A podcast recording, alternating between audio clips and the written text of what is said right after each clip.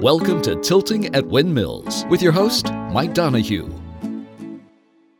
Hi, everyone, and welcome to another episode of Tilting at Windmills with me, Mike Donahue. And I think today is going to be an incredibly interesting episode and discussion. We're pretty lucky to have Nikola Danaylov here with us, sort of virtually, I guess not here physically. And Nikola is a leading expert on the concept of singularity. Uh, welcome, Nikola. Nice to talk to you, Mike. And it's it's okay for me to call you Nick, yes? Absolutely. All right. So let's let's start out just because I, I think the term singularity means a lot of different things to a lot of different people, including just people who have never heard the term or hearing it for the first time right now. Can you talk a little bit to the what what you feel the definition of singularity is, and then perhaps what some of the variations of that definition are? Right. So perhaps those who are interested to go real deep into the definition of the technological singularity could just uh, search. I think I wrote an article five or 10 years ago called like 13, 14, or 15 definitions of the technological singularity. And there's many subtleties and many schools of thought when the definition comes to play. However, for brevity, perhaps we ought to stress two of the more important ones, I think. And that is simply put, singularity is the moment when artificial intelligence first equals and then surpasses quickly thereafter human intelligence. In other words, that's the moment when a species that would emerge after us would become the smartest species and we would stop being the smartest species on our planet. And the term is borrowed from physics with the idea or the metaphor being a black hole, meaning that the perception with a black hole has been that there's nothing that emerges out of a black hole. It's so black that it's it's imperceptible, it's invisible because there's no light escaping. Now, after that definition came to be, we know that this may or may not be actually accurate, but at least the naming of a black hole stems from that understanding that there's no light or anything else escaping out of a black hole, which is why we call it a black hole. And we borrow that metaphor in the technological evolutionary sense to say that after the moment that artificial intelligence comes to be, our ability to model the future would fall apart. In other words, up to now, we have been able to reasonably project based on the past data. We can kind of project with a comfortable uh, rate of error into the future. That's because we have been so far the most powerful species on our planet because we have been so far the most intelligent species on our planet. And the presumption is that once that's no longer the case, once that no longer holds true, once AI is smarter than us, then all bets are off. And then our ability to model the future would simply fall apart because you see, it wouldn't be up to us anymore. It, in other words, it would be out of our hands. And so that's the first and perhaps the most, arguably, the most popular definition of the technological singularity. Another definition of the technological singularity is the so called intelligence explosion. And uh, another definition of the technological singularity connected to that, and even the first one, is that, let's say, the change in the next five minutes would supersede the previous changes in the in the previous 2 billion years. So in other words, we are moving at such an accelerated pace of change where change is happening faster and faster and faster than ever before and the pace is accelerating itself exponentially that there comes a point when, where we have a rupture in the sense of our ability to follow up and keep up to date with that accelerating change simply falls apart. And in that context, again, machines are presumably going to be better equipped to keep up with accelerating change than us because you see, we're only human and we have biological limitations. And our computational capacity is very limited and it hasn't really changed that much for the last couple hundred thousand years. Whereas machine intelligence would presumably evolve alongside a kind of a Moore's law uh, graph, if you will, where they would not suffer from our biological limitations. Now, whether that's actually the case or not, you know, those are all presumptions, but that's one of the kind of commonly shared presumptions about them is that they would not suffer from our limitations. They would be able to accelerate their intelligence, both hardware and software, unlike to us, who cannot do neither hardware nor software acceleration, really. And therefore, they would be a lot more capable of keeping up than we can. And so, however, there's a third or a fourth, I should say, flavor of the technological singularity. And sometimes it's again uh, attributed to Vernor, Vernor Vinge, who also coined the term the technological singularity in its popular conception as we know it in the 1980s. Uh, he's a professor of mathematics and a fantastic science fiction author. And that fourth sense is kind of a combination between intelligence explosion and sort of superhumanness, if you will, or superhumanity. It's a way of kind of humanity or humans being able to merge with our technology. So let's say we, for whatever reason, we don't have machines reaching the point of artificial intelligence, but yet maybe we can have humans merge with technology, and therefore we could be the seed for that emerging intelligence. So uh, that could help, happen with, let's say, some kind of cognitive implants. It could happen with hardware upgrades, therefore, or it could happen with genetic manipulation. Uh, it could happen with a bit of both, or it could happen simply through better interfaces, let's say brain machine interfaces like the ones uh, popularized by Elon Musk of recently, stuff like Neuralink. Uh, but whatever the path may be, the result may be a humanity merging with our technology, reaching a point of intelligence explosion where, first of all, the intelligence explosion is that everything around us becomes smart. So that's an intelligence explosion, that everything is waking up, if you will. Those familiar with Ray Kurzweil's different stages of the singularity will be familiar because with that, because that's his last point of the singularity. Last stage where there's no more dumb dust there's no more dumb universe but we have smart universe with smart dust where everything is intelligent anymore. So that's the intelligent explosion and combine that with the fact that we are able as humanity as humans be it individually be it collectively we're able to hook up onto that so we are kind of connected with all that smart universe around us, and we are in a smart way communicating and receiving all that data and able to process it one way or another. And uh, therefore, we kind of reach a kind of a superhumanity or transhumanity or a post humanity, if you will. But of course, at that point, we certainly would not be merely human anymore. So that's just like four ways, perhaps, that, that would give you enough of the flavors of the technological singularity. So a couple questions then. And and I think one of the ones that plays out in in science fiction a lot is is that concept of you know the actually moving uh, someone's consciousness into a computer or something similar. So there's mind uploading. Mind uploading, yes, um, as a way to you know cheat death, any any sort of other sort of benefits. But theoretically, that's that falls into that sort of that fourth category of completely transhuman. Sure, that's one way of merging with our machines by uploading human consciousness into a machine hardware with the presumption that we would not be suffering from the limitations of our biology anymore, and the machines would not be suffering from the limitations of their non existent consciousness anymore. So, in other words, supposedly it's like the best of both worlds. We get their hardware which is immortal, all powerful, and sort of improving along Moore's law exponential graph, and they get our intelligence and our consciousness. Yeah, that's that's a heavy thought.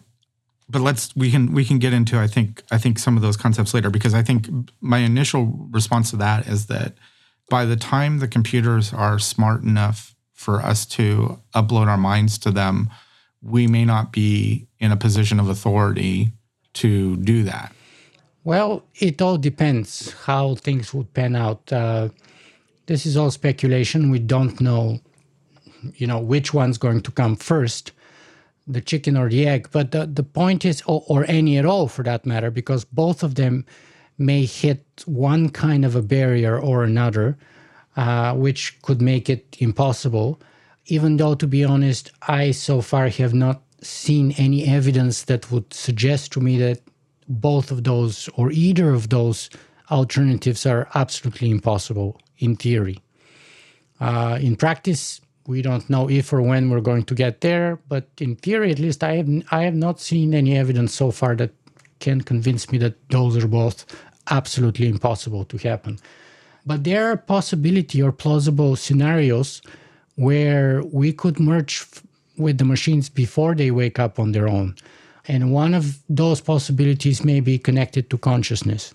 Because you see, machine intelligence, supposedly, if you could even call it intelligence, because the machine, the so called machine intelligence, is very different from human intelligence and animal intelligence. And therefore, the word intelligence may not be even applicable to properly describe what machines are capable to do today, incredibly impressive as it is, simply because intelligence, the way we describe it, is like very anthropomorphic concept.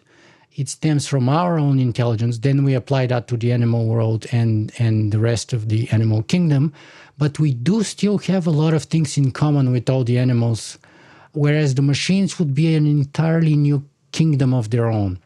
And so the concept of intelligence, as we understand it, may or may not be applicable properly to their kingdom. Anyway, so putting that kind of conversation aside, right now, however you measure intelligence, there have been pretty impressive progress with respect to so called machine intelligence. Where we have zero progress, however, not even a speck of progress, is towards machine consciousness.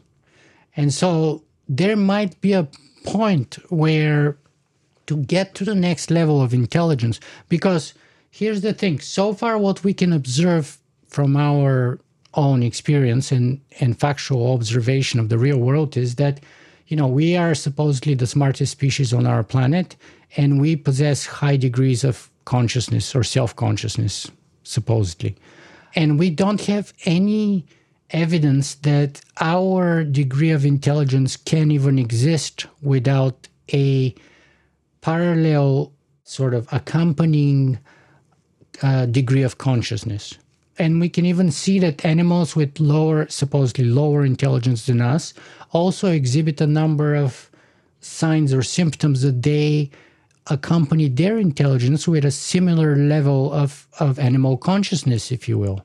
So we know that animals are both conscious to a degree and intelligent to a degree. And therefore, but the machines that we have built so far, they're only very intelligent to very impressive degree, as I said, but they're completely lacking any consciousness of any degree whatsoever, to the best of our knowledge. And so, simply to get to the next level of intelligence, it may or may not, it's an open question, you know.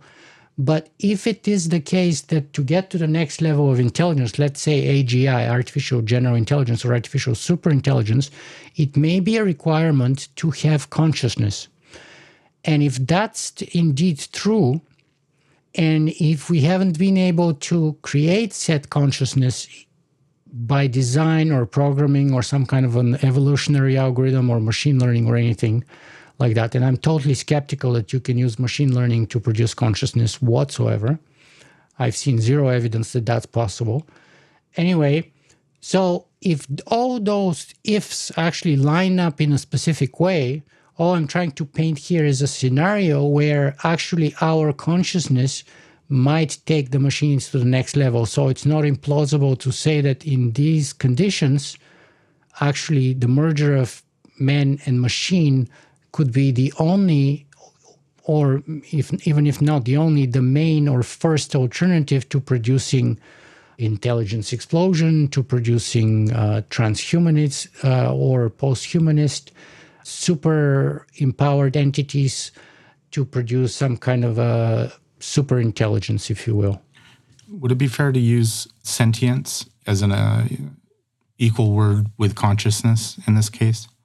Well, it, it's all about the definitions, uh, and and we need to go into the etymology of, of both of those terms.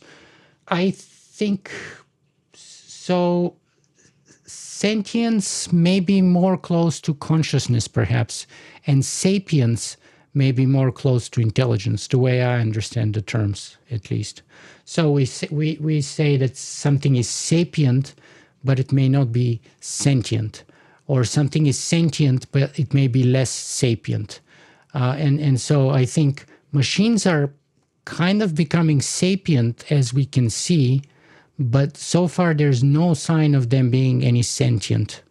So I guess um, the pushback on that might be that theoretically, you know, in terms of the human computer, the human brain, that that it really is just a matter of inputs, right? Visual inputs, the five senses, audio inputs, and then and the capability of learning and retaining knowledge and then applying knowledge, right? Trial and error concepts.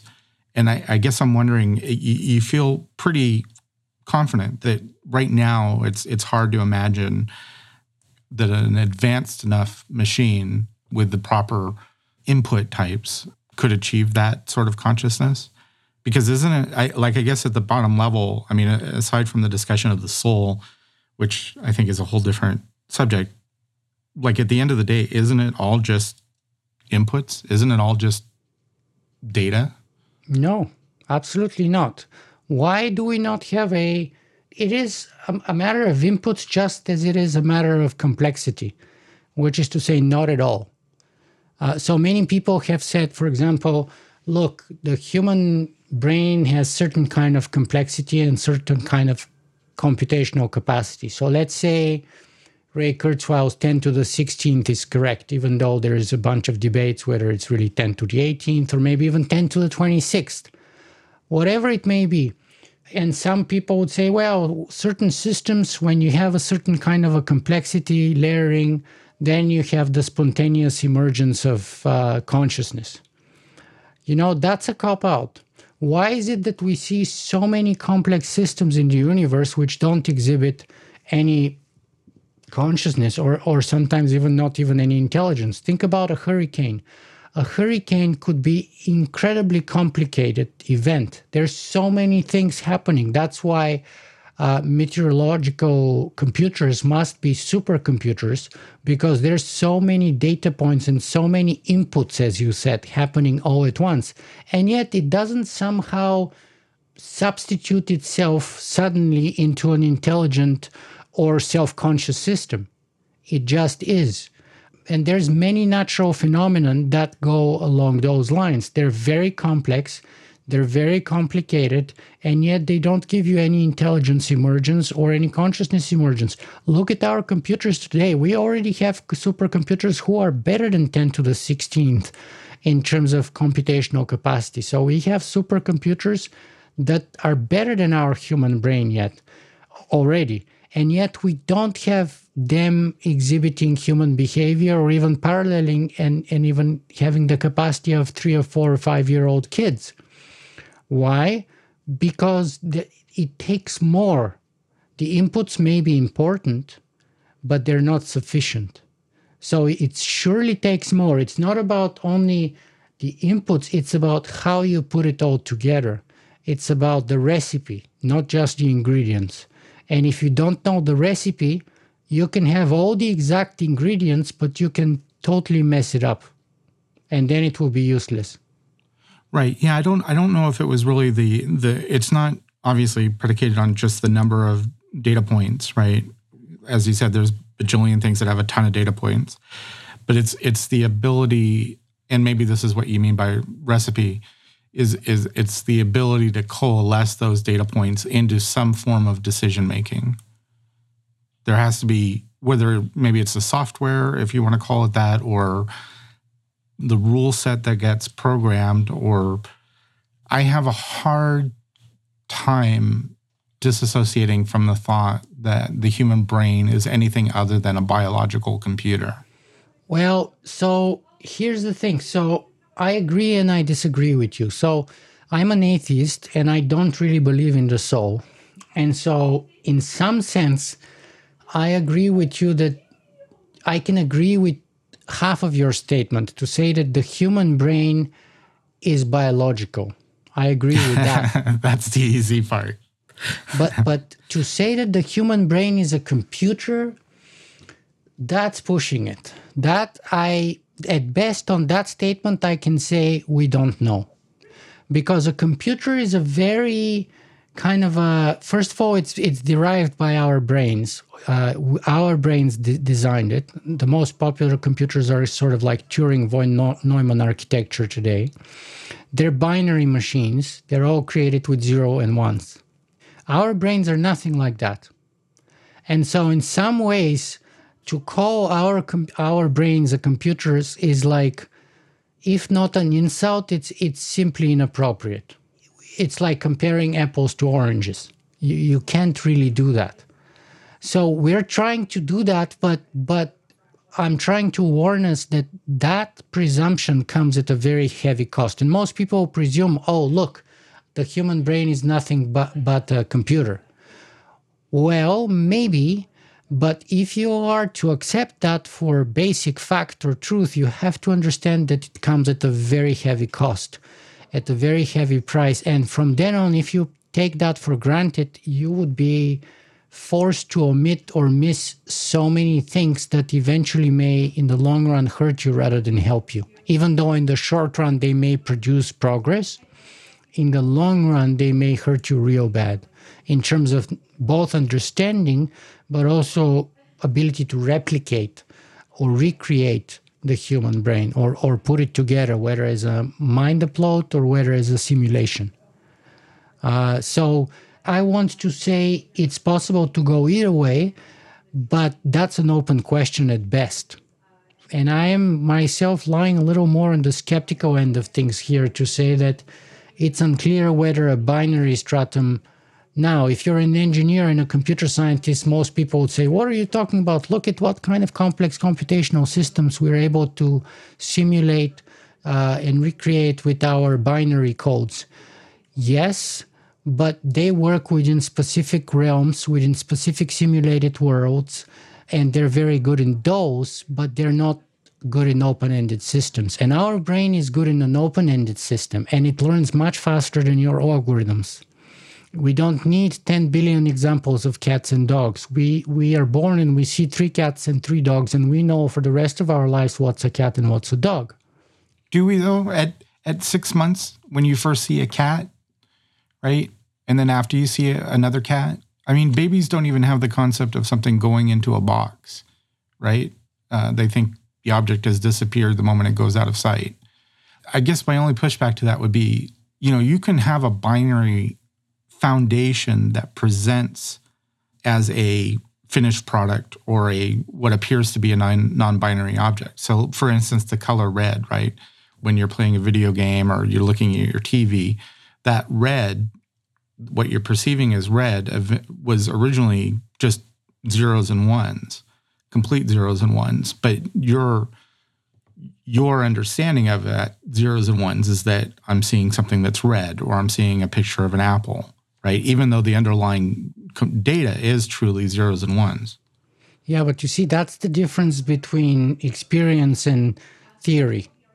Direct experience and theory. It's like, okay, so uh, what it's like to be a bat. You know, you can imagine what it's like to be a bat, and, and maybe you can even hang upside down for a while and, and see how you can approximate that experience. But the reality is, and you can read and study bats all your life, the reality is you'll never know what it's like to be a bat because you're not a bat. And the only way you can experience what it's like to be a bat is to be a bat. And the same with the color red. Like you can be a blind person and you can know everything about the color red. If you've never actually seen the color red, you've never experienced the color red. You can be uh, a professor of sexology.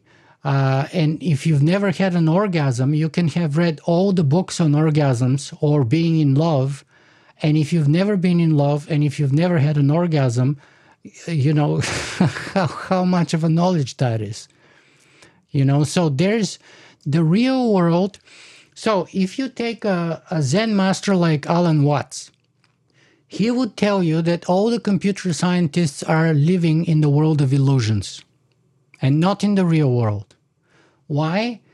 Because you see, zeros and ones are not the real world. They're representations of the real world. They're not the real world. Just like the alphabet and the words that we use to communicate now to each other are not the real world. And when I say this is a microphone, this is a desk, this is a screen, it's a representation of those items, but it's not their items. And that's a very important distinction that we must never forget. And so uh, when I tell you the sound is this, and you can put it in, you know, binary code or in Morse code, and you can study it all you you want. This is not the real sound. This is a representation of the sound, and therefore it's the world of illusion, or what Plato would say, the world of shadows. But the real sound is this.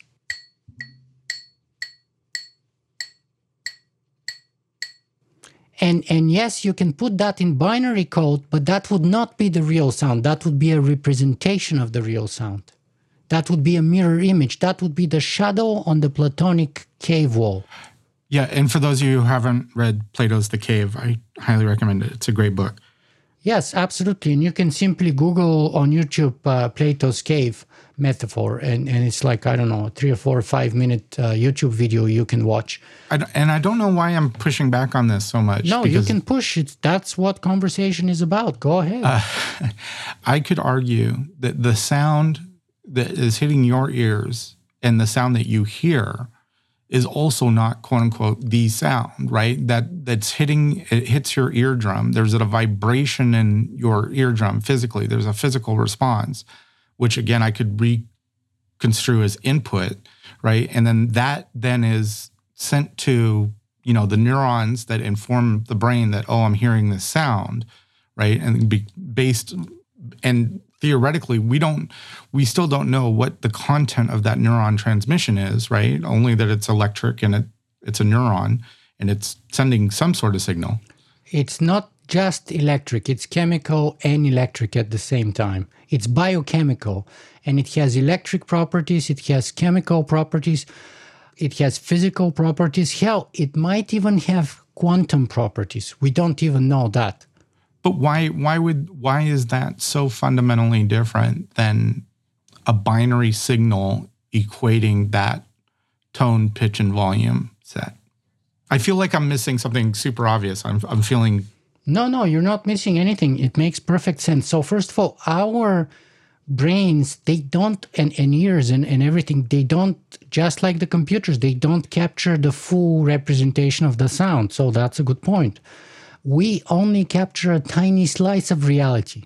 So, in other words, whether with computers or whether with our brains, we are only capturing a tiny little slice of reality that's all surrounding us. And that's kind of the human condition in a way. That's the paradox of that, that Buddhists talk about. That's why they say that we live in the world of illusions too, and that the world is illusory.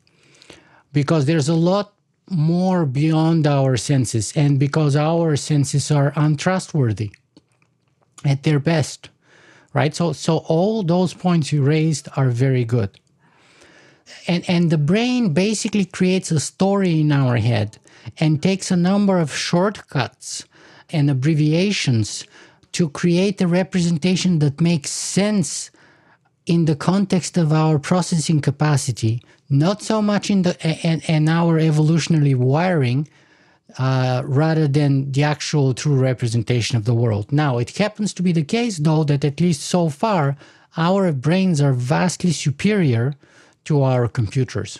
So while the brains are not a proper, full, and complete representation of the outside world, the computers are neither but we are at least so far superior to the computers. So, and the key point being so far, and so I want to take it back to the, you know, originally you you you talked about that this this you know theoretically in terms of human history, we could always sort of predict the next set, right? And theoretically, one of the definitions of singularity was the concept of there's just such a growth in the in in, in the rate of knowledge that it becomes you know, any sort of predictions about what the future is or what the future looks like goes by the wayside. And I might argue that, you know, 50 years before the Industrial Revolution, no one could have predicted, you know, trains rolling around. Just as, you know, it, it would have been nearly impossible for, you know, someone in the 1860s to predict what an iPhone is. And it, it feels like there are moments in human history, right? Whether it's the Industrial Revolution or, you know, the Agricultural Revolution or what I consider the Internet Revolution, that there is another revolution coming. And it's just that the implications or the impact of that revolution are are far greater than what the prior sort of leaps in human existence were. Possibly, yeah. That's that's why the technological singularity is taunted to be the biggest, grandest, most gargantuan change that we have ever experienced. But there sort of condi- so first of all, going back to to your examples, like Nikola Tesla was able to predict iPhones and and and uh, wireless communication and a bunch of other things. Jules Verne was able to predict many other things. Uh, even if you look at the ancient Greek myths and legends, they were able to predict in a in a very broad way robots, right? Because in many Greeks and, and, and legends, you have basically artificial beings created by the gods. Uh, whether it was the giant of Talos, whether there was there were many others, who were basically, in the modern sense of the word, robots. Uh, you know, you have the myth or the legend of Golem, uh, and, and, you have like that in many, many traditions, by the way.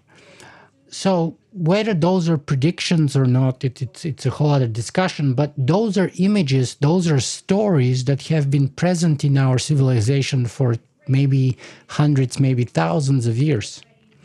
And so basically, we're just having new iterations, new versions today, which simply connect better with our context. So we update the, the sort of interface between the image and our context so that it connects better and is more convincing. But but the roots of the ideas has been around for a long time.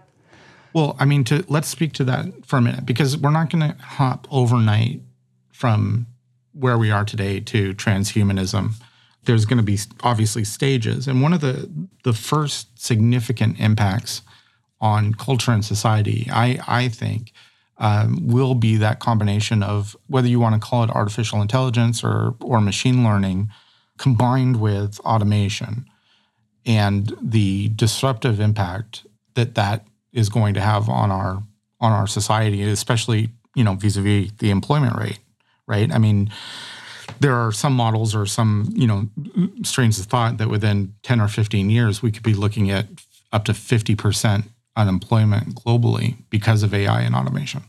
Those are all science fiction. You know, the, the, the short answer is that we don't know because there's so many ways. So that, that's the so-called argument for technological unemployment.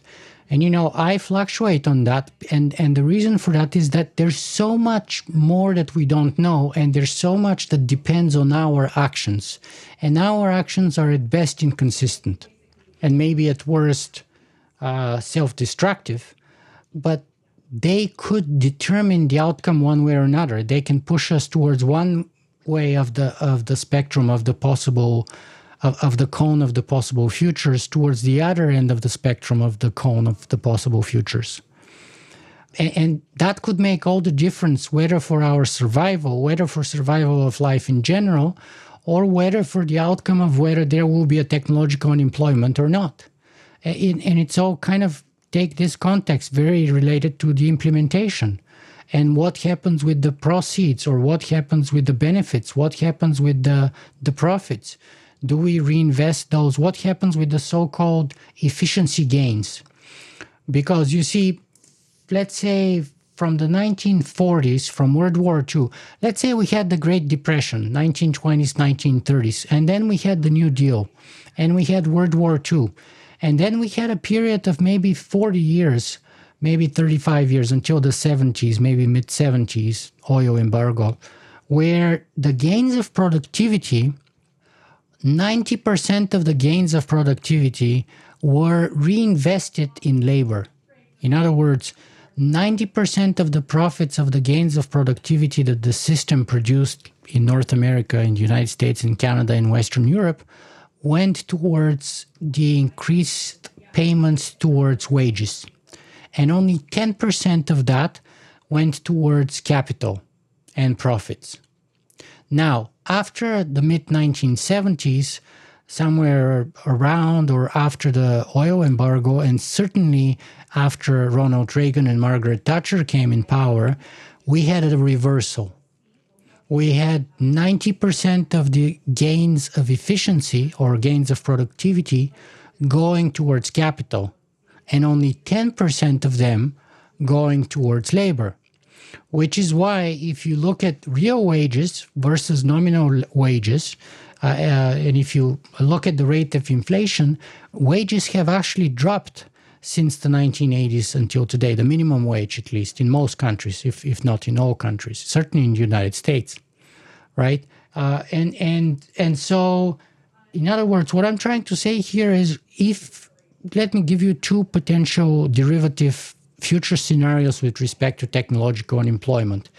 And the, the, real question here to ask is not whether we're going to have robots, but who are they going to be owned by? And who, in, in other words, who are they really going to be working for? And, and they obviously would be working for the ones who own them. So if you have, first of all, a, a, a, a Green New Deal instead of the New Deal that FDR had, let's say you have a Green New Deal, uh, sort of similar to the one that's being proposed uh, in Germany and, and in many countries actually. And you have basically, in that case, you have several decades worth of work for every working man and woman on planet Earth in order to convert our civilization away from fossil fuels and into the sort of the new sustainable green civilization that we may want to be. And that means that technological unemployment will not be a factor for at least 30 years, maybe longer, maybe 40 or 50 years. Or you can say, screw this, let's just do the shortest cut, which is to say, we just go for profits today and we just replace workers today with machines today and we pocket the profits, right? That's another scenario. And in that case, obviously, you can have massive, massive technological unemployment, especially if you have sort of the economic imperative, which is backed up by a political imperative. Because the political imperative can put the brakes or hit the accelerator on each of those potential scenarios. So, if, for example, we do like Bill Gates proposed, tax the robots, and then use that taxed money for basic minimum income, for retraining, for funding the Green New Deal, or anything like that, education, re-education, whatever, vaccination, even why not, R&D. In that case, you're not going to have a technological unemployment you're just going to shift uh, the workforce from one sector to another sector. I mean, I'm speaking here in the sort of the medium to longer term, let's say 20 to 50 years, right?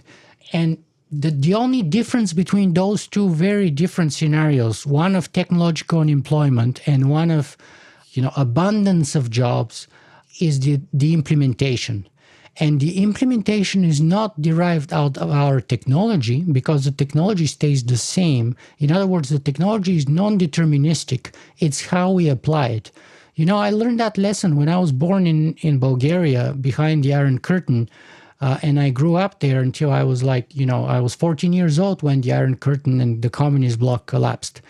And we had mostly the same technology like the people in the West. We had nuclear weapons, we had trains and tanks and airplanes and stuff, and we were very good in science.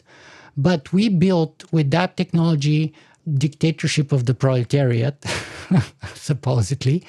And in the West, people supposedly built a Western style democracy. Uh, and, and, you know, Hitler built in 1930s Germany in 1940s Germany with the same tools he built fascism, and and so did uh, Mussolini in Italy, right? Uh, and, and, the only difference was not the technology, but was the ideology, was the philosophy that was pushing the technology and the application thereof. And so, what I'm trying to say here is that technology is non deterministic.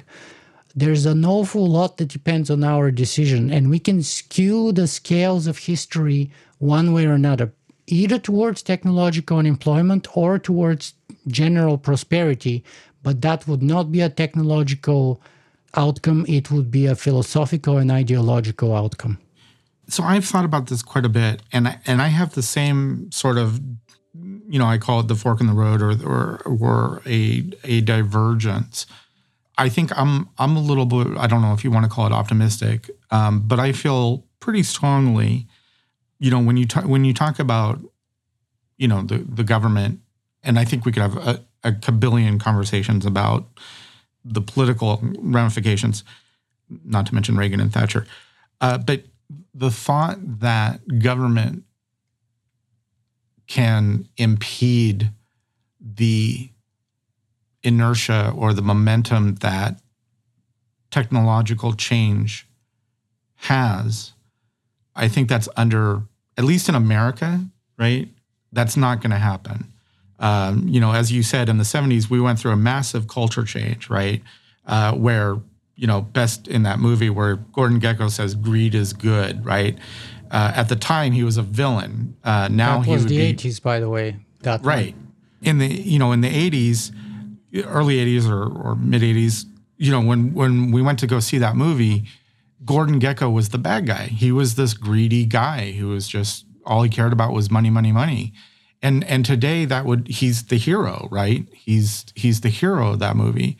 And we went we went through this real big cultural shift about the concept of greed the self-worth of the individual. And maybe that's in response you know uh, in regards to the oil shortage and, and the, the concept of you have to grab whatever resources are available to you. But i think it's not super in in in my vision of or my assessment of the the the way our government is run and the impact of corporations on what's legal and not legal is that it's hard to imagine a situation where the government is going to say, hey, you can't replace 50% of your workers with robots, right? Or you, you, you know. But they don't have to do it. They can just start taxing the robots more than the, the workers, and that would have the same effect. But we, we can't even get a decent corporate baseline tax rate here right? We have we have billion dollar companies with billion dollar profits that pay zero dollars in taxes. So the fact that we're not doing something doesn't mean we can't do it. And and and you know, it's all about changing the story that is the operating system behind those decisions. So how did Reagan and Thatcher change the story or the shift the paradigm that was preceding them? They changed it with the story. They changed it with the story of laissez-faire capitalism. They they changed it with the story of rising tide lifts all boats. Uh, they changed it with the story of trickle down economics. Those are all very powerful stories, whether they're true or not. Uh, how did Hitler change the paradigm preceding him? With the story of fascism. How did uh, you know, Marx and, and Lenin and, and all the other revolutionaries, Castro, changed all their preceding paradigms with a change of story. That's the first step always. You have to have a new narrative, a new humongous story. That's the first step towards change. And so, uh, and that's probably the, the most important step. There's many other steps required afterwards, so just the story is insufficient, but that's probably the most important step because if you have a powerful enough story, you would basically break the floodgates that, that take people towards a certain kind of action and a certain kind of outcome. Uh, take, for example, the French Revolution. You have had a story of the divine right of kings for thousands of years. And nobody dared to question it unless and if and only if you are the king's brother. Therefore, you can claim the right to the same divine lineage as the king. And in that case, you can kill your brother, or you can kill your cousin, or your uncle, or in some cases, your father and become the king. Why? Because genetically or genealogically, you can claim the same divine right. Well, with the French Revolution, people who thought that for thousands of years made sense almost kind of overnight, in the span of a decade, changed their mind so much that basically they killed the king and they guillotinized him and, and all his cronies that could take over the crown afterwards. Uh, and they were was the star- they were starving. Sure. That, It, that it wasn't about a story to them. It was like we, we don't have food on the table, and this guy's over here eating the cake. story. Look, people have starved for thousands of years. That was not a new phenomenon, starvation. The the new part is that you are blaming the king for your starvation because before that, when we had the plague and when we had other things, you can say, well, maybe we need a new king, kill that king and install his brother on the throne. Or you could say it's the sinful population which has spurned God in its wayward behavior and is now therefore being punished by the wrath of God.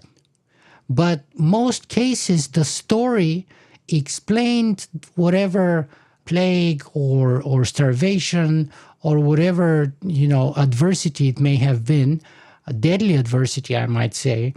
The kings usually kept their thrones. Uh, and so in this situation, you have a direct case scenario where the people blamed the king and they disposed of him. So the, the starvation surely accelerated things and surely uh, made them worse uh, and increased recruitment among the revolutionaries. But the story was already out that the king has no better divine right to rule them than they had the right to rule the king. And once that story was out, people were able and willing to take over and kill the king.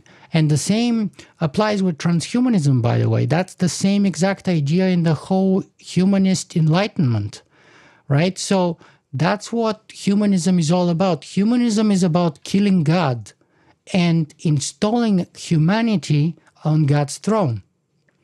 So before the Enlightenment, before the Renaissance, before the Industrial Revolution, we had God who was the measure of everything. And so if you were to get married, if you were to start a business venture, if you were to travel, if you were to uh, bapt- send your kids to school, you are supposed to go and ask God's support and God's advice. And you would talk to usually members of the clergy or a shaman or something like that. And then they would kind of roll the bones or, uh, you know, make you pray and maybe pay a little bribe and they would tell you God's will. But after the Renaissance, after the Enlightenment, we killed God. And basically, humanity became the measure, the only measure of everything. So we no longer needed permission by God to do anything, but all we needed, instead of looking outward, we had to look inward. So just follow yourself, follow your gut, follow your inner feeling, follow your bliss, however you want to define it. You're not to go and ask permission. You're not to ask God. You're not to ask the clergy whether you should marry her or not. You should ask your heart. And that would give you the only true answer, right? And that's basically the essence of humanism. And, and the only difference between those two stories is that in one case, God is on top and we are underneath, and in the other case, we're on top. Yeah, I might I might argue that God was simply, you know, for tens of thousands of years, God represented unexplained science.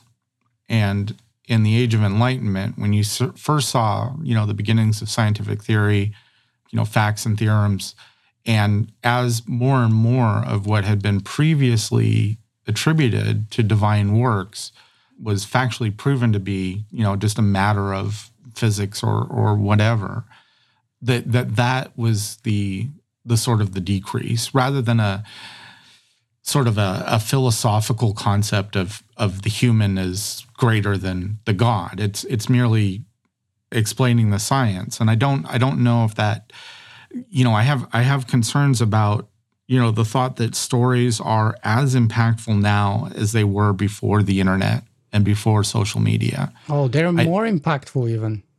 Look at Brexit, look at President Trump, and the stories don't have anything with reality or science, and it doesn't matter whether they're true or false.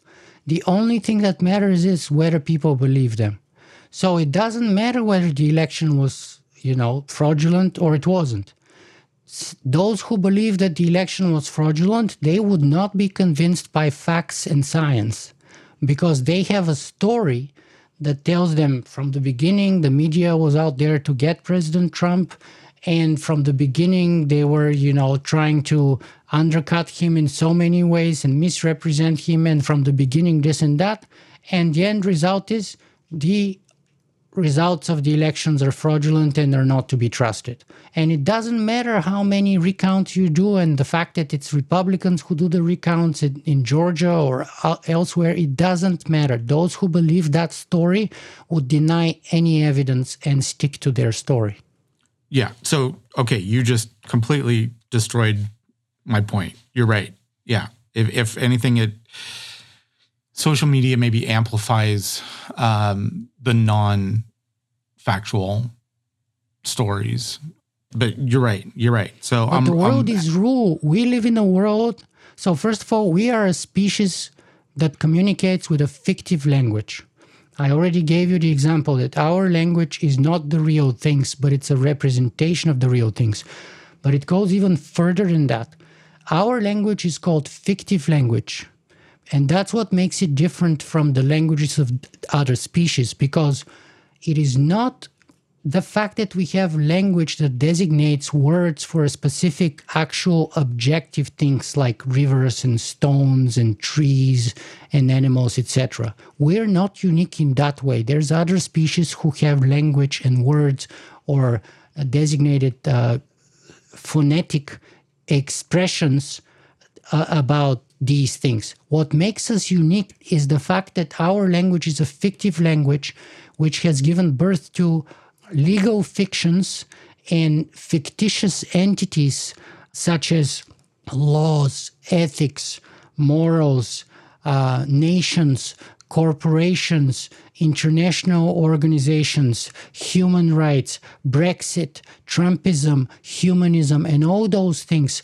And in fact, it's gotten to the point where the fictitious things that I just mentioned are in charge of our civilization and will determine the future fate not, uh, uh, of the real things of the, so in other words things that we can't touch can't see and can't smell that are entirely fictitious non-existent entities in the real world are going to determine the destiny of things that are real and we can touch, see, and smell, like rivers, like the oceans, like the climate, like the biosphere, like the animals, and even our own selves, right? Because our civilization is a civilization of stories.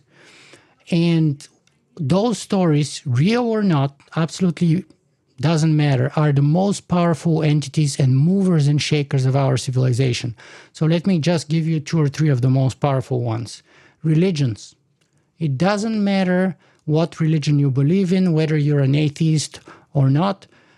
There's billions of people on our planet. In fact, the vast majority of citizens on our planet would identify themselves with one religion or another. And many of them are being moved one way or another by those religions.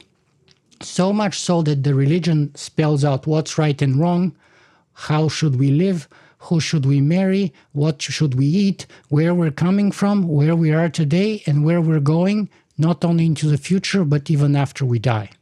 Everything is spelled out in those words. So that's a story. Doesn't matter, in my opinion, it's totally a fabricated story. There's not a speck of evidence that any of those stories are true, and yet they're the most popular stories, and people live, die, and kill other people on a daily basis based on those stories. Let me give you another, probably even more powerful and more popular fabricated story money. Money doesn't exist, it's useless. It's an entire fabrication of the human mind. You can't eat it, you can't touch it, you can't drink it. It's totally useless. Today, it doesn't even exist in the real world because it's not gold, it's not even paper anymore. Right now, it's just digital numbers on a computer somewhere. That's all it is. And then when you move money from one bank or another, it's only the numbers that get emailed from one place to another. That's it. And you can see people like, even people like Osama bin Laden, who hates everything about America, everything about American way of life. Even he was very happy to accept American dollars. Why? Because he believes in the story of money. and so, even people who totally disagree on pretty much everything fundamental in life with us and our way of life, even they, most of the time, accept the story of money. But again, money is not real and it's useless in itself. And, the moment that people stop believing in, in money, it becomes worthless and you have hyperinflation. Just like in the case of the king, money gets guillotinized and you have a run on the banks, right? So that's our civilization. It's a civilization ruled by story.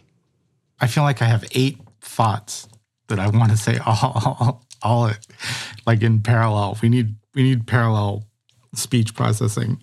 Thought one is that you must have loved the end of Game of Thrones. Um, I haven't seen it. thought too. I haven't seen uh, even one episode of that. I don't own a TV. Uh, conscious choice or bad reception? Look, I live in Toronto and I have a gigabit connection at home.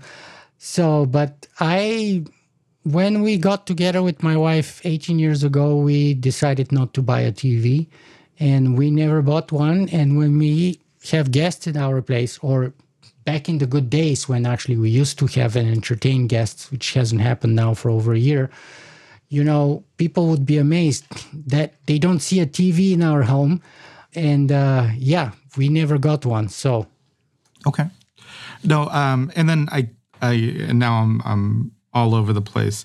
One one might one might argue also in terms of money and and the relative value of money and the, the, the story behind money, and then your concept of you know talking about hyperinflation, that we are in a post for whatever reason we're i'm sure there's a fancier economic term for it but we are beyond at least certain powers in the world are are beyond the concept of of inflation by the influx of of dollars or, or the additional printing of money. You know, I think I think we've gone through at least three or four quantitative easings, right? Trillions of dollars pumped into the economy by the Fed. You know, we we have what close to zero. We're still issuing, you know, zero or quarter percent bonds. We haven't seen that impact that one would traditionally associate with injecting large amounts of money. We we stopped.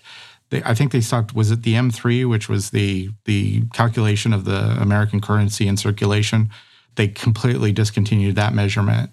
So the fact that it hasn't happened yet, it doesn't mean it can never happen. It's just the United States is in a very fortunate situation where it basically can export debt abroad because the American dollar up until now has been the default backup currency for everyone else. But with Bitcoin and, and otherwise, that could be changing. And so the United States is kind of the exception rather than the rule. Even though your point still remains that there's been quantitative easing number of times in number of places, and so far there hasn't been a big penalty for it. Part of that is because the economies have gone up after every time it has happened, whether in Europe, whether in Canada, or whether in the US. So, as long as you have growth in the economy and in capitalism in general, things are okay. Uh, but the problem is, of course, that in a physically limited system like our planet Earth, you cannot have endless growth. We, you cannot have exponential growth forever. Well, I think that brings me back to my original concept of of what I perceive to be the the upcoming fork in the road. So I I see as culturally, and it has to be globally or or not at all, right? I see a, the distinction where I I really feel 15 to 20 years, 50% unemployment, beginning with you know the the less skilled you know so truck drivers uh, fast food workers retail sales uh, delivery services right? All those are phased out and all those jobs are lost by ai and automation. And because of that you're you're winding up i don't know if there's any way of escaping that you're you're winding up with societies especially western societies to begin with. So you shouldn't identify the United States with Western society because while the robots may take the truck driving and the delivery jobs in Denmark and even in Canada uh, and France, it doesn't mean that those people are going to remain unemployed in Denmark, Copenhagen, Oslo, or Finland. That may be the case of the United States, but that may not be the case elsewhere. So the West is not the United States. Okay, sorry. I, I, probably should have said more developed nations versus lesser developed nations. Nations that have an existing infrastructure that can support that automation, as opposed to you know countries that might not have that infrastructure. That probably should have been my delineation. I'm not, I'm not sure where, you know, my I don't know where exactly that truck driver is supposed to go to get a job, right? Maybe they're not supposed to, right? We we need to change our thought on that fundamentally and and the most the first step towards that is to understand the fact that what you're describing is not a technological change is not a technological revolution it's political change and it's political revolution because if you have uh, you know i think in the united states is like you have 5 million truck drivers and when you add all the delivery people the taxi drivers and the service industries and all those that you're talking tens of millions of people. If you have those tens of millions of people suddenly unemployed, you're going to have political instability, and therefore you have the very high likelihood of political change. Maybe. So this is this is that's that's where I think we have the divergence in the road, right? So if we just if we assume, which is a which is a stretch, that we're just going to hit 50 million people unemployed in in the U.S., right? there's really only one of two roads that we can go down as a society, as a as a culture. You know, the the first road is sort of the pessimistic view, right? Where corporations own everything, they're the primary beneficiaries of the automation, and the 50% of people who are unemployed, there's a system that they get, you know, basically welfare, right? They get they get a little uh, cubicle house that's made out of a shipping container they get internet access, and then they get you know a, a ready to eat meal.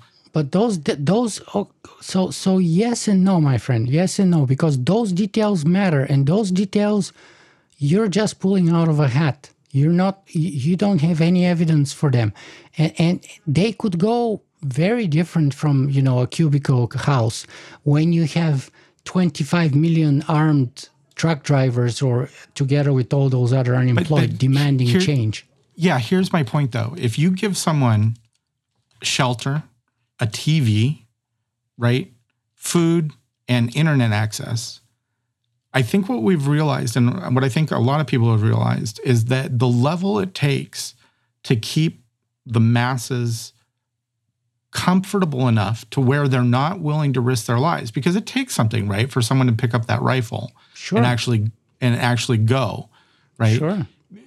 All you need for pacification is you know a few basic things that in the long scheme of things especially if ai and automation are are as advanced as as they would be that are relatively inexpensive to you know and so it's just a it's just a complete you know the the 10% get even super rich, but we have a bottom 50% that are that are absolutely 100% dependent on the government and through extension the corporations. They're they're 100% dependent on the government for just day to day because there's nothing. There's no you have to have a PhD to get a job that you actually work at and go to every day, right? And so that's the negative view. I think that's the negative view. Okay, because the reality, yeah. Well, I mean, I think it's reality, right? I think no, I think it's not. It's absolutely not reality. Again, you cannot extrapolate from your where you're located. I am. I am. You know, I was raised in Toronto, the greatest city on earth, um, but I am currently in Southern California. Where? I'm just outside. I'm sort of between Orange County and LA. Okay, so how long you've been there? long time. Okay, so that's your reality now. But but you shouldn't confuse that with the reality of the world. And even your reality can change.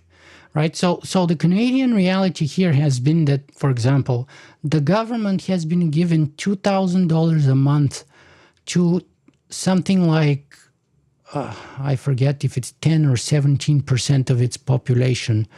Maybe it was 10% of its population, but 20% of its workforce, okay? $2,000 a month, it's already extended it twice for the past year. So we're already there. What, what you're describing as impossible, we're already there. And Canada is not an exception. This has happened in many, many other countries. Sure. And you're talking about UBI, right? Universal Basic Income? Well, we call it CRB in Canada, or C- it used to be called CERB. It's basically COVID rescue uh, whatever it is. I don't know the freaking but, abbreviation. But those those amounts, and even in the UBI discussions that we have down here, those those are always currently perceived as supplemental income, right?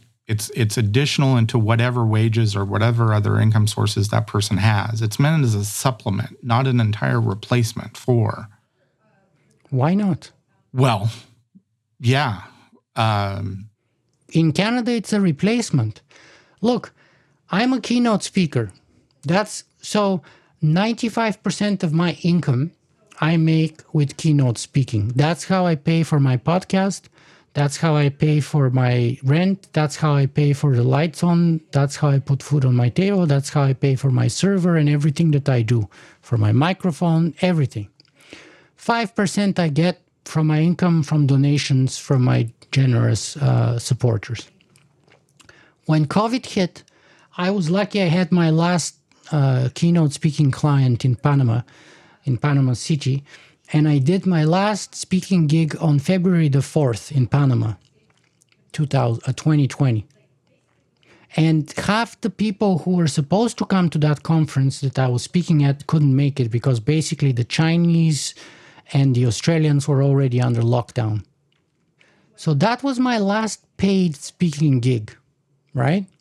After that, my 95% of my income disappeared literally overnight. I had all kinds of bookings for other events, and you know, I'm I've been fortunate enough. I, I've made I made good money on those.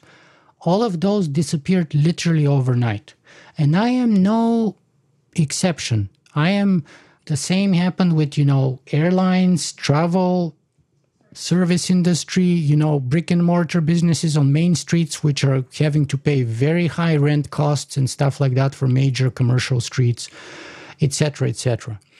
So how how is it that it doesn't make sense that the government would try to s- provide full income replacement to me rather than a supplementation? Which, by the way, they kind of are doing because in Canada the rules say this you can make anything under a thousand dollars and then you'll be fully edge eligible to receive crb uh, which is what you would call ubi and if you make less than a thousand dollars you're eligible. If you make more than a thousand dollars i think it's either becoming protracted or it disappears right? And i've, I've actually had a couple of clients uh, here for virtual keynotes now, unfortunately, the reality of virtual keynotes is that they don't pay as much as what people used to pay when you would go and deliver physical in person speech. so now I'm getting a, a, pay cut per speech in the range of 90, uh, not 90, 95% less that I charged in those couple of occasions. But the point is, if the Canadian government realized that that you know people not being able to pay their mortgages, not being able to pay their rents, not being able to put food on the table, and we're talking here, let's say, 20% of the working population, or maybe 10% of the general population, but then you have the too young who are under 20 and don't work, and the older over 65 who are retired, right? So we're talking 20% of the workforce suddenly lost its job. Now, the Great Depression was triggered by an unemployment of about 25%. They say maybe 28%, somewhere somewhere between 25 and 30% perhaps, right? And we already in Canada have something like a 5% what is called natural inflation.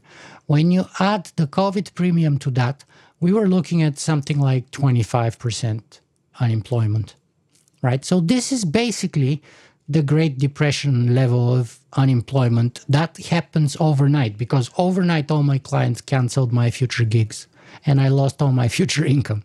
And again, I'm not in a unique situation and I'm not complaining, not even one bit. I'm just sharing a, a living experience.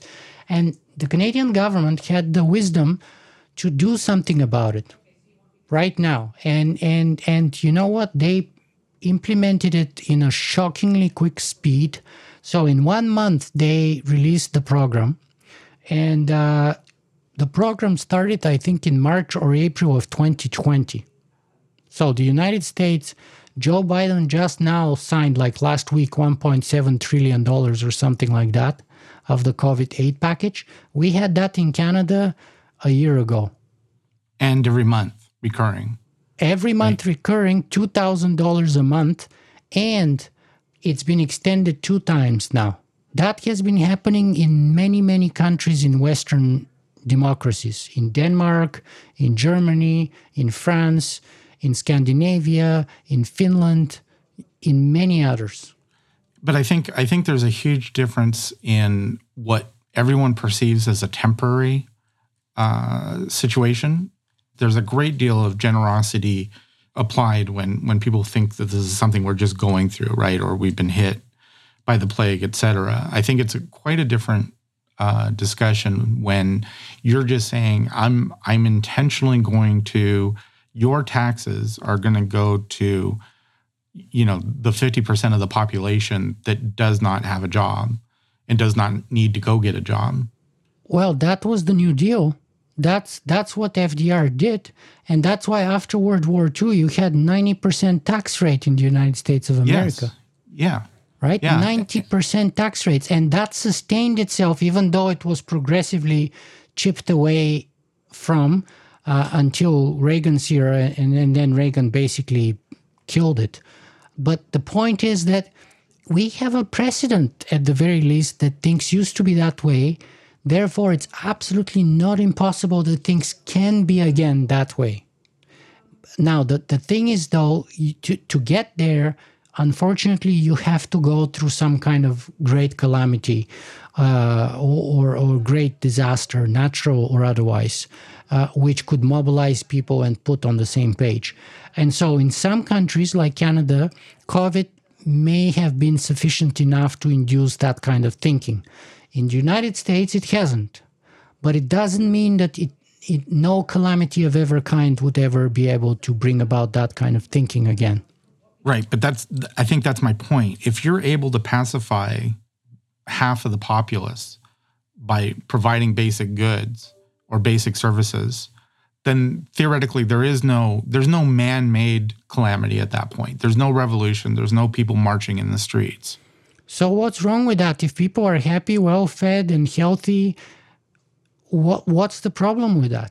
Is it better to have unstable political society, violence on the street, you know, kings being guillotinized on the main square.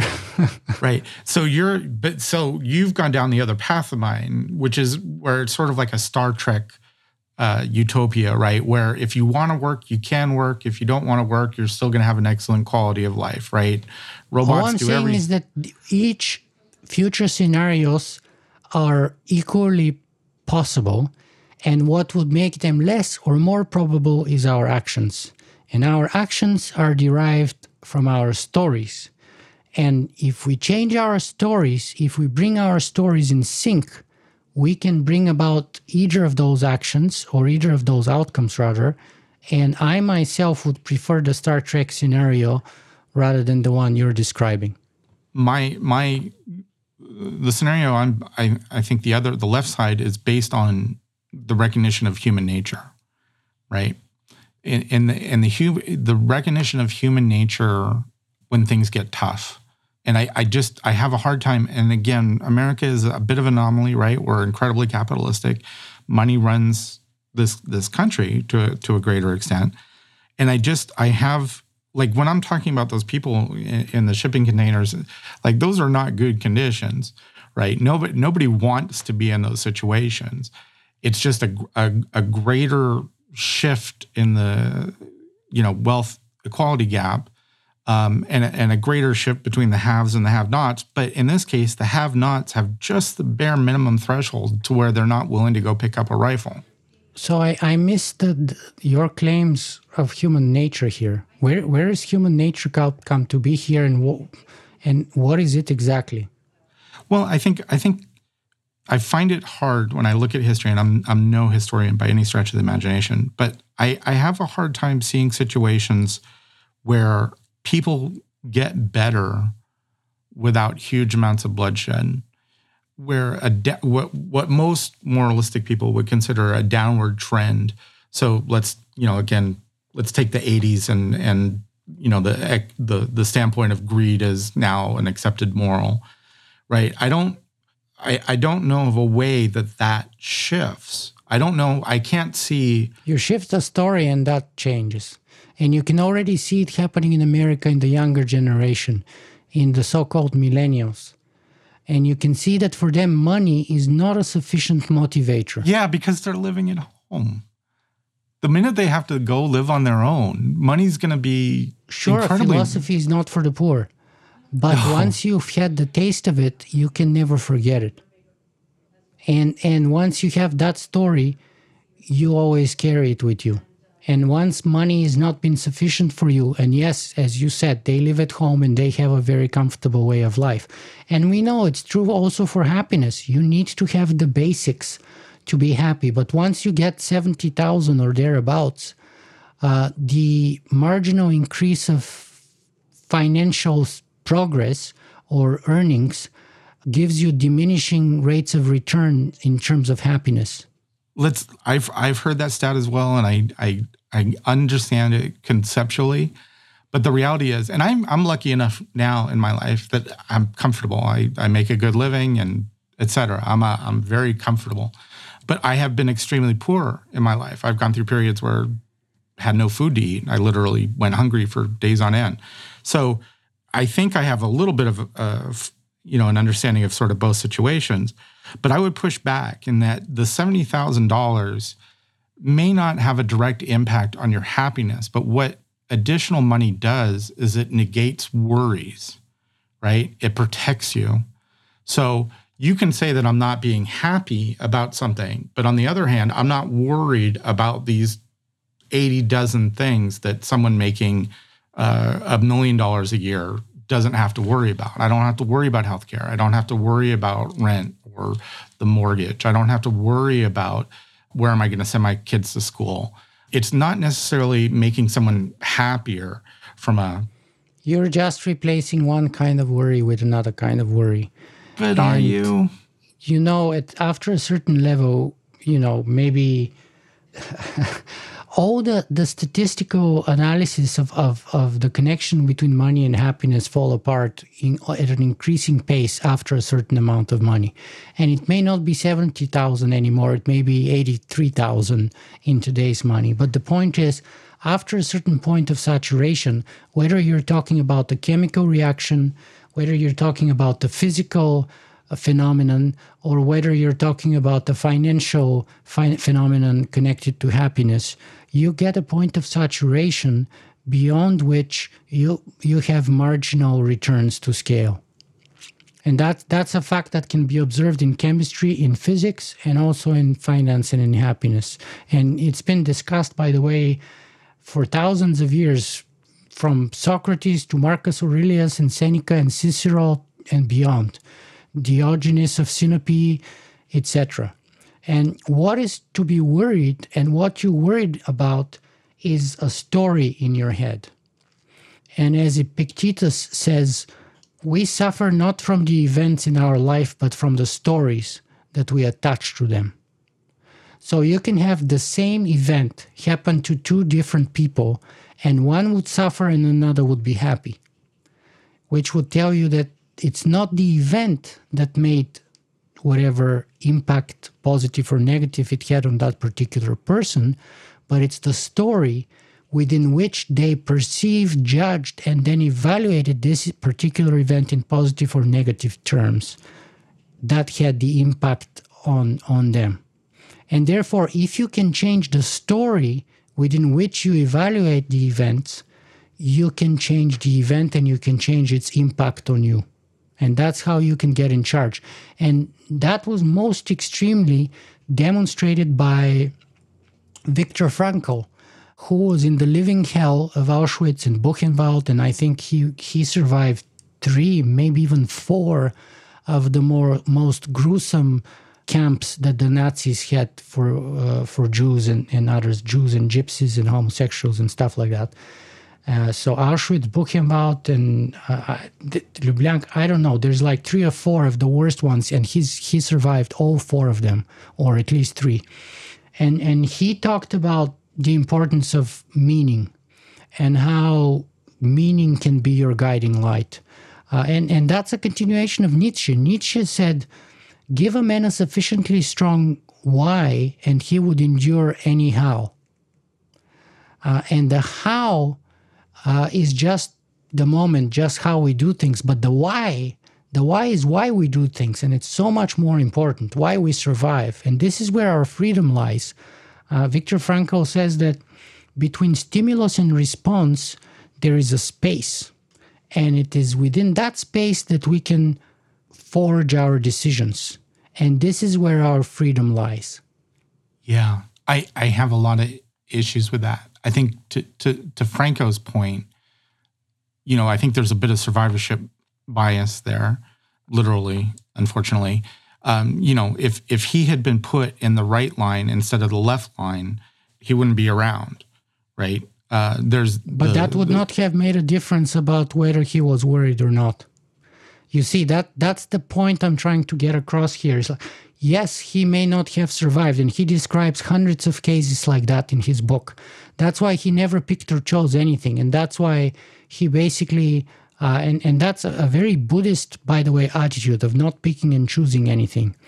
But his attitude towards the left or the right line would have remained constant, and whatever the outcome, death or life, would have been, it would not have diminished his outlook, his being, and his story and his perception and and maybe even you can go as far as to claim his happiness.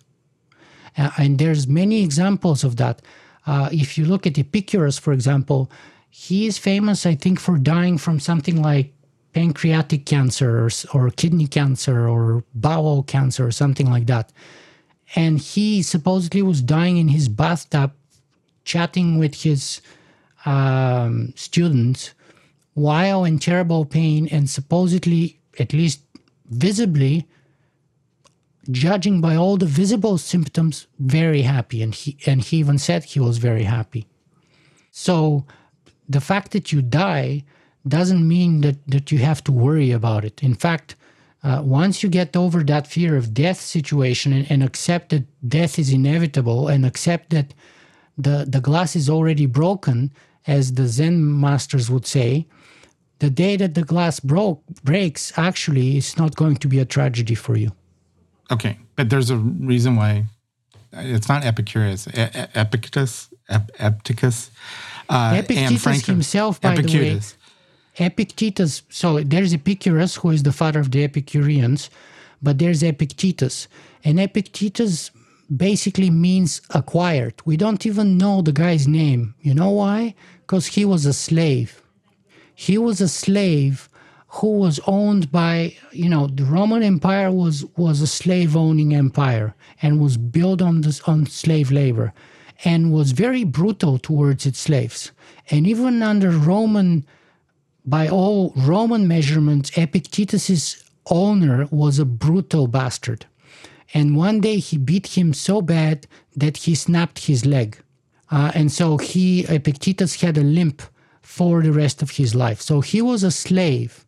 And yet, after a certain point, he got freed. Uh, so he gained his freedom and he became a teacher of emperors in Rome. Uh, and he didn't, uh, supposedly, even when the guy broke his leg, he said something like, I told you it's going to snap. And that was about it. That's what all he said. So the, the point is, and, and he's the man who said that it is not the events in our life that make us suffer, but the stories that we attach to them. And the main understanding here is that in Stoic philosophy, the only thing that we can control really is our rational thoughts, our minds. Everything else, so, so they said, you can take my body, you can kill me, you can torture me, I cannot stop you doing that. But you cannot change my inner happiness, you cannot change my rational thoughts, and you cannot change who I am. And so they have embraced the fact that there's things that are under their control and there's things that are outside of their control. And they worry only about the things that are under their control. And the only thing that's under their control is their rational thoughts. Everything else, your health, your wealth, uh, your property, your children, your wife, uh, your car, your bank account, those are not things in your account uh, under your control. Now, you may have a story that tells you, look, I have a million dollars, and therefore I'm more likely to less worry than someone who doesn't have a million dollars. But you know what? That's also a factually false statement because I'll give you two reasons. First of all, go to the third world countries and travel in Africa and in all kinds of places, and you would see people who live in the middle of the savannah or in the freaking desert and who have one camel and nothing else in the rest of the world and they smile and they're very happy. And they're yes. very extremely happy. And they don't get and you give them some water and some food and and they have no worries in the world. And then you have people in the united states who are worth millions on paper one way or another who are extremely stressed and, and die from heart attacks and have strokes and all kinds of issues and high cholesterol etc etc right? So that's one. And number two is it's also the perception. You think you're safe, but are you really safe? Because again, you can't control whether the bank is not going to screw you up out of your money. You can't control whether the government's not going to print up so much money that your million dollars is going to be useless tomorrow. Uh, it's going to be devalued. You can't control the fact that uh, you know, there may be a total collapse of the whole system, whether economic or political or both. There's so many things that are way beyond your control, like the 2008, you know, uh, economic uh, crash, which basically devastated people's 401ks and, and retirement savings in the United States, you know, on, on a wholesale basis, right? So, so you may think you're safe, but the reality is that that's not necessarily true at all. That's just a story. And someone who has no care in the world, who has no such money, turns out to be more safe. You know, Seneca was one of the richest Romans, and yet he was describing how a slave owners a slave owner who owns thousands of slaves may end up being owned by their own possessions in the end of the day because they become slaves to their own possessions and in, in, in some ways they can end up worse off than their slaves. And that would certainly be true in the case of Epictetus.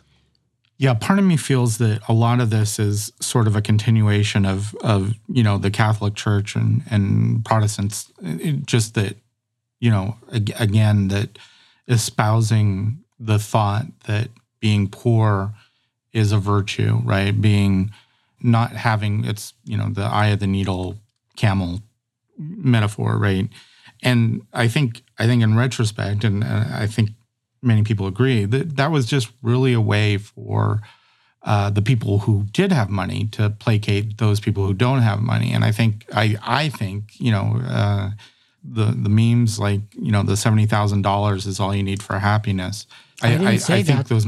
I didn't say no, that's I'm, all. I'm, I'm sorry. You're right. I'm I'm paraphrasing. The the seventy after anything after seventy thousand gives you a diminishing returns in in terms of happiness. Sorry. Um, I, they almost feel like modern day uh, equivalencies of that, and I think I think they're important because I think there's a realization that a lot of people are going to have no tangible assets in the near future they're not they're not going to have anything they own because they don't have any means of of creating them. And i think i struggle. I mean i'm i'm you know if there's one word that's come through this conversation over and over and over again it's the thought of the story right? It's it's the creation or you know of of an ideal. But at the end of the day you know you talked about the two people who who have completely different responses to a story. If they don't have bread they have an equal response to not having any food right? They're both hungry. How many situations in history when you have two brothers who get the same inheritance and each gets half, and one considers themselves poor and another considers themselves rich? And one gets destitute and loses everything, and the other progresses. Right? Sure, times. And, and that stems from a perspective, and the perspective is derived from a story. And by the way, I have to apologize because the re- I'm writing a book on story at the moment, and that's why we ended up sort of no, in this direction. But it's also because I'm kind of working out myself through this with your help now here in a, in a kind of a living conversation, which is a unique living thing, and it's a very useful tool. So the book that I'm currently writing is called Rewriting the Human Story: How Our Story Determines Our Future. And you see, AI is a story Capitalism is a story. The technological singularity is a story. The Industrial Revolution is a story. The 20th century was basically a clash of three stories fascism, communism, and capitalism. And you know, fascism died away first in the 40s, then communism stuck around until the 90s, maybe 89 in Bulgaria, it was like early 90s. Uh, capitalism progressed further on and, and triumphed for the time being. But I think the first couple of decades of the 20th century are providing sufficiently enough evidence to claim that capitalism is itself falling apart as a story now. And we can see the, the effects of that everywhere politically, ide- ideologically, philosophically, socially, religiously, theologically, even environmentally and economically. And so, what we need is we need a new story. We need a new story that would guide us towards a better future because stories tell us not only who we are and where we're coming from, but also where we're going. And to be able to put a team that row that is rowing on a boat, to make them all row in synchrony and work together towards the accomplishment of a common goal, first, before you even give them the boat, you have to give them a story as per why they need to get in that boat and why they all need to to row together as a unit. And if you don't have that story, even if you have the best boat in the world and the best trainers, one person is going to row backward and one is going to go forward and one sideways. But if you have a crappy boat and you have a team that's united by the best story possible, they would accomplish a lot more. And history is full of cases proving that. Unless you don't have a boat, unless you need someone to buy that boat for you. So even when you don't have a boat, you can still swim, God damn it! And uh, you know, a bunch of swimmers would get further further in the distance than a bunch of people who are in a perfect boat rowing in uh, mutually destructive directions or undermining each other simply because they, they don't do it in unison and they don't do it as a team. And you know, that's one lesson that, that, that you learn in the army is that a good team may suffer in terms of food, may suffer in terms of equipment, may suffer in terms of uh, supply, may, may suffer even in terms of, you know, ammunition, even. But if they have the motivation, and again, that motivation comes from a story, and if they work well as a team, they would defeat in the long run any better supplied, better equipped army uh, which is incongruent or disunited. Uh, and again, history is full of examples like that. And in the American context, I'll just give you Vietnam, Afghanistan, and Iraq. Uh, and in all those cases, the most powerful military in the world was ultimately defeated. Uh, and most recently, you can see President Trump basically abandoned the Afghanistani government to the Taliban. And, uh, you know, the longest lasting war in the history of the United States, 20 years in Afghanistan. And in the end, after trillions of dollars and thousands of American lives lost, etc., etc., best equipment, best airplanes, B 1 bombers, B 2 bombers, you name it, massive supercomputers, artificial intelligence, statistical analysis, and in the end, a bunch of cave dwelling uh, AK 47 and, and, you know, RPG armed light infantry defeated the United States. Why? Because their story tells them, I can die right now, here today, and I'm okay with it. And that may be idiotic in, in so many ways as it is, and may be destructive personally, but collectively for their story and their team, it's a winning strategy because that was the strategy of the Vietnamese in Vietnam. Ho Chi Minh basically, and that was the strategy of Stalin, by the way, against the, the Germans. In Stalingrad and in Leningrad and in all, and, and you know, they got like, I think, 20, 30 kilometers off away from Moscow. All those cases, the Russians lost enormous numbers of people, enormous numbers of people. And there's one very famous example where Stalin sent the biggest cavalry attack that the Russians could muster, basically the whole Siberian cavalry unit of the Russians against the German tanks. And the Germans basically slaughtered them. Everyone to the last man and horse. Utter waste of life. And so, uh, militarily, it was utterly idiotic for him to do. Psychologically, however, it was an utter hit on the German psyche because they saw that the Russians are not going to give up and that they're willing to pay any price to stop the Germans, including risk tens of thousands, not risk, spend tens of thousands of people's lives on a stupid horse attack against tanks. And so psychologically, that was a huge uh, impact on them. And, and, you can see that everywhere. And that comes from that story. Uh, and, you know, the Russians had the story that. The motherland and. Yes, the motherland. So for Rodino, for Stalin, for, for the motherland and for Stalin, they, you know, the, the British had for king and country, the Russians had for Stalin and for country, basically. yeah. I, I think, and I, I, maybe it's a matter of intellect, but there's just an etherealness to the story concept that I think runs into the practicality of the of the tangible. And I always feel like in in quote unquote the real world, the the tangible will always supersede the ethereal or the conceptual. Well, I'm and making the exactly opposite claim. My I know you. I know that, you are. I'm sorry. Yeah. I am sorry about that. No, that's okay. That that's why it's so interesting and it's fun because I'm claiming that the ethereal, the non-tangible, the thing that you can't touch, smell, and see, is in our civilization in charge of the things that you can touch, smell, and see, and that are tangible. So much so that the future of our civilization depends on it. Uh, so much so that the climate depends on it. So much so that our own human survival depends on it. Yeah, I I I struggle with that. Think about it. Money is not tangible, as I said. The international organizations and bodies that are in charge of whether it's the pandemic, whether it's the climate change, they're all intangible. They're all fictive organizations that that are, you know, figments of the human imagination. Nations and corporations themselves are not natural physical things. They're right. legal They're fictions.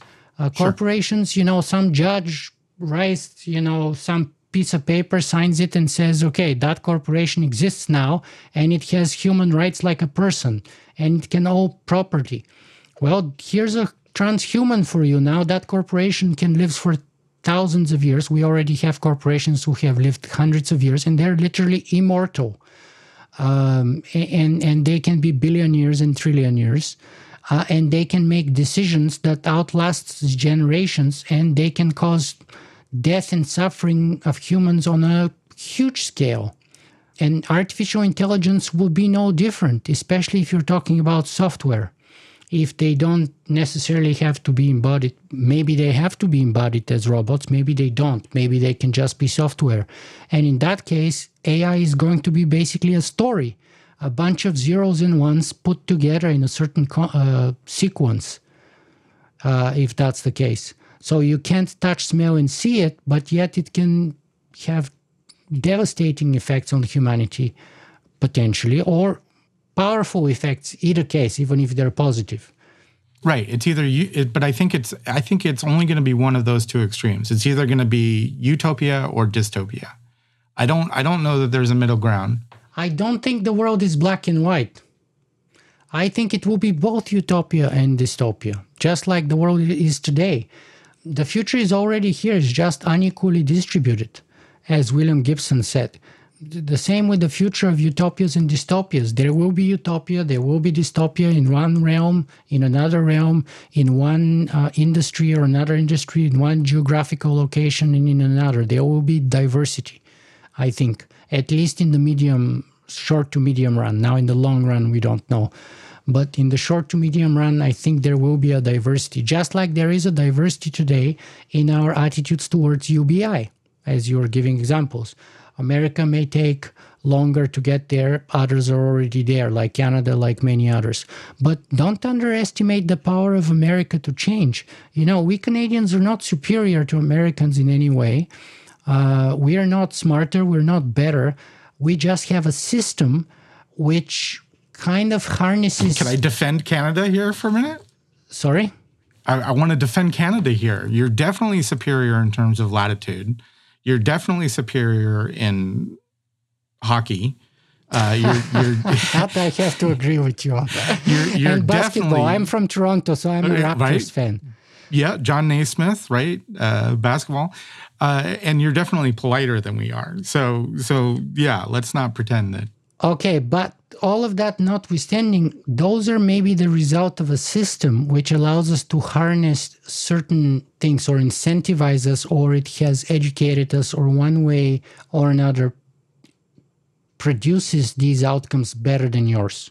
I would explain that through the fact that in its history, Canada, I mean, aside from the Depression, which I think everybody suffered through, Canada hasn't ever had sort of a a fight for survival existence or or a maybe that's not the right word, but Canada's cases been of extre- invaded twice by the United States. Each of those occasions was the dream of the American president to make the United States of America from sea to sea to sea, which is to say east, west, and north. I'll have to research that. I think we invaded you just because we were pissed you burned our White House down. But it, no, and it may have been a greater extension of the our animosity towards the British and, and part of the fur trading uh, going on. Or we just wanted a refund from Hudson's Bay and you guys wouldn't do it. But I, around the Monroe Doctrine and, and read about the, the presidents surrounding the wars, both of 1812, but even before that, it's been the dream of American presidents to have, as I said, sea to sea, east to west, and north. Uh, and Canada was in the way. And that's why the United States in 1812 sent a sub- substantial army trying to take over Toronto here, and which was met by a kind of a volunteer regiment. And the volunteer sort of uh, uh, collection. Please don't say well armed militia. Please do not say well armed militia. Well, it was basically volunteers on Yonge Street that that gathered and and met the Americans in 1812, like I don't know, 20 kilometers away from Toronto, and and defeated the American army, uh, and hence Canada is existing today. Otherwise, if we had lost that battle and that war, uh, we wouldn't exist. It would be the United States here today. Toronto would be American. Good lord, the worst possible outcome. All right. Well, look, we've we've gone super super long. Um, it's and we've gone the number of different topics that we've covered today. I think is is uh, pretty formidable. You know, is is there? A, you know, I, I I'm I know what the answer is going to be, but is there a sort of final thought that you, you want to leave the listeners with about the future of of technology and its interaction with humankind? So the the parting thought is this: it's not about technology; it's about us and the reason for that is that technology is a magnifying mirror. It merely reflects our essence, but it doesn't really have an essence of its own. So if you put garbage in, you're only going to get garbage out, but it's only going to be exponential. And the reason why technology is a magnifying mirror is because it merely reflects the engineers, the designers, the, the entrepreneurs, the scientists, and the creators and the users of it. But it is also a mirror of our good and our evil, of our dreams and hopes and our fears, of our best and of our worst. But again, it doesn't really have an essence of its own because it merely reflects our own essence. But the thing is, it has a magnifying effect. That's why it's a magnifying mirror. So it has this amplification effect, and it almost always has unforeseen consequences. But the point is that it's good to spend some time on the mirror and some effort, but it's probably better to spend some time on ourselves to consider because right now our process is something like this. We look at the mirror of technology and we say i don't like the mirror. I, I don't like the image. And therefore what i'm going to do is i'm going to fix the mirror. I'm going to polish the mirror. I'm going to make a better mirror. All i'm saying is if you don't like the image that you see in the mirror maybe we should spend some time and effort on fixing our own selves on improving our own selves because we are actually ultimately the ones who are emitting the mirror in technology. So instead of putting all of our effort into polishing the mirror, we should put perhaps more effort into polishing and fixing ourselves. And that is not a technological process. That's a process which is philosophical and ethical in its essence. That is a process of self improvement. And that is a process which would determine the future one way or another. Because technology is non-deterministic just like when i told you the example of the communist eastern bloc and western europe and fascist uh, uh, germany. Same technology different outcomes. Why? Because technology is non-deterministic it is how you apply it that matters and how you apply it is derived by the stories that dominate that time so if you have a dominant story of dictatorship of the proletariat like we did even though it was much of bullshit, you know, you end up with a disaster like we had in the Eastern Bloc.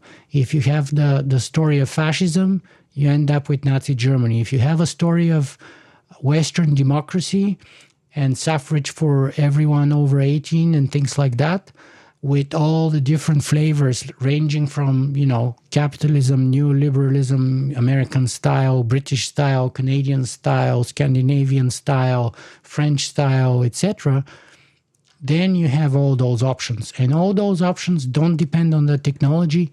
They depend on the ideology. They depend on the philosophy. They depend on our values. They depend on our stories ultimately. They depend on us. And if we want to change the future therefore we can't change the evidence, we can't change the science, we can change the stories which allow us or motivate us or incentivize us to use one kind of science and one kind of tools and one kind of methods to pursue these kinds of outcomes that we pursue. Those are derived from stories. So if you want to change our future, we have to change the story because only by changing our same old story can we look at the same old evidence and come up with a different plan of action than the one that we had before. We can't change the evidence, we can't change the science, we can change the story and therefore how we use and apply that or those. And if you want to learn more, uh, I would say three things. First, uh, read Viktor Frankl's classic. It's a very short book called Man's Search for Meaning it's utterly phenomenal. I, uh, I think everyone, it's utterly phenomenal, and I think everyone should read that. Man's Search for Meaning. Read Ryan Holiday's The Lives of Stoic Philosophers. I think it's called The Lives of the Stoics. And uh, if you want to learn more about my own work, uh, you can go to singularity.info or singularity.fm. Uh, nice we appreciate that. Um, Ryan Holiday's book is called Lives of the Stoics. Got it. So we do sort of wrap things up here usually. Um, aside from maybe those books, uh, is there anything sort of moving through current culture in terms of you know books or or uh, you don't watch TV, movies, or or music that you're listening to that you would want to recommend to our audience? I listen to a bunch of podcasts. I listen to Cory Doctorow. I listen to Seth Godin. I love both of them. I think Ryan Holiday is a phenomenal author. I've read, I think, most, if not all, of his books. Uh, Yuval Noah Harari is another one that I've read in all of his But for- books. For fun, what do you do when you want to get away? What do you, what do you turn to? I turn to science fiction. Okay, Werner. fi- the the Werner. I've always pronounced it Werner Vinge, but I guess that's the the wrong. Werner Vinge is his pronunciation, I think, if I remember. Uh, but And I've uh, read him. I lo- I I love his works. Uh, so for those of you out there, the the the real time series and uh, the Zone of Thought series, which I think had to do with spiders, but great great books, great author. Yeah, I would also add, uh, you know, Car- Karl Schroeder, phenomenal sci-fi author, Charlie Stross, who wrote Accelerando, which was basically the book that, together with Ray Kurzweil's *The Singularity Is Near*, pushed me to study the technological singularity and artificial intelligence. You know, the, the singularity is near is the nonfiction version of Accelerando, which is the science fiction version. So Charlie Stross, Karl Schroeder, Cory Doctorow, yeah, there's there's we have David Brin, we have uh, so many phenomenal sci-fi authors uh, that I could recommend. Kim Stanley Robinson. Oh, okay. All right. Uh, as another one, I think that'll get everyone through the end of the epidemic or the pandemic. It should carry us through. I, I, I do just really want to say I think it was a great conversation. Uh, I think I'm I'm struggling still with a bit of it, but that's okay. Um, and um, hopefully the listeners out there learned something or or gained a new perspective on on how we uh, look at things. So thank you very much, Nick. I really appreciate your time. My pleasure entirely, and don't think that I didn't struggle, and don't depreciate that because there's no progress without struggle. When we go to the gym, we struggle. Every accomplishment is a result of struggle, and, and only if you struggle with ideas would you ever be able to digest them, learn from them, improve them, and incorporate them one way or another, even if you simply deny them in the end of the day. So there's nothing wrong with the struggle. Actually, we should embrace the struggle because that's how we survive, that's how we learn, that's how we get better, that's how we make progress. And there you have it. Good words to end on. Thank you very much, Nick. I appreciate it. My pleasure. Thank you for listening. Catch us on Spotify and iTunes and at tiltatwindmills.com.